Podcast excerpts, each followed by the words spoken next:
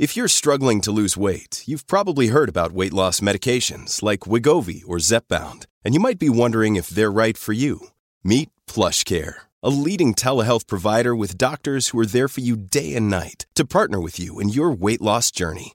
If you qualify, they can safely prescribe you medication from the comfort of your own home. To get started, visit plushcare.com slash weight loss. That's plushcare.com slash weight loss. plushcare.com slash weight loss.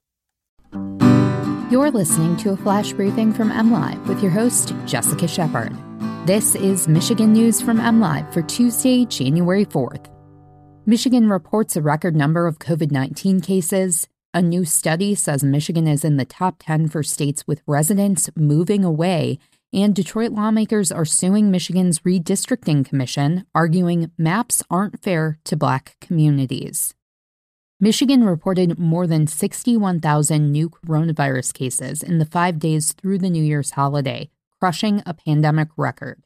The state had never surpassed 10,000 cases. It reached a peak last week with 8,402 a day, but hit 12,442 a day in the week ending Monday, January 3rd.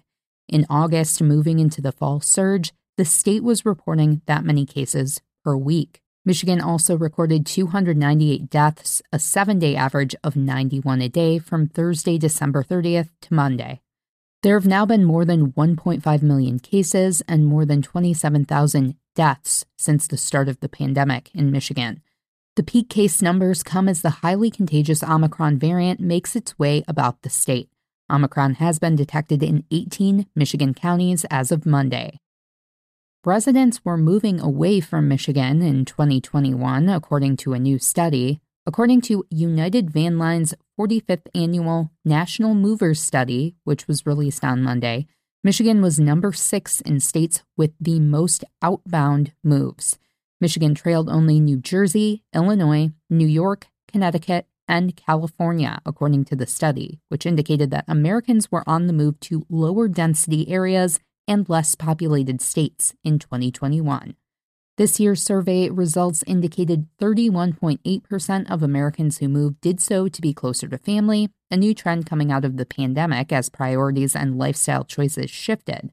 Additionally, 32.5% of Americans moved for a new job or job transfer, a significant decrease from 2015, when more than 60% of Americans cited a job or transfer. Vermont, South Dakota, South Carolina, West Virginia, and Florida were revealed as the top inbound states for movers in 2021.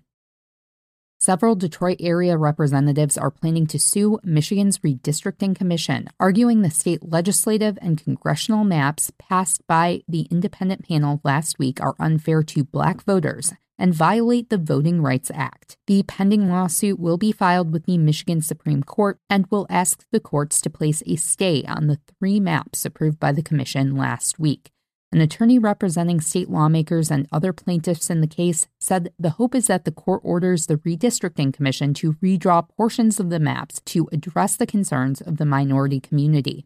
Taken together, the maps are significantly more competitive than current political district maps and give Democrats a more viable shot at taking the legislative majority in a state where maps have been drawn by legislative Republicans for decades.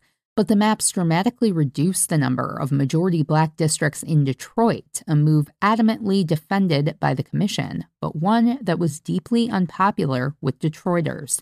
During a Monday press conference announcing the suit, those supporting the effort said the maps approved by the commission could jeopardize the future election prospects of black lawmakers and erode the number of black Detroit residents in state elected office. You can always find the latest Michigan news by visiting mlive.com and make sure to check us out on Facebook, Twitter, and Instagram. We'll be back here tomorrow with more Michigan news from MLive. Thanks for listening and have a great day.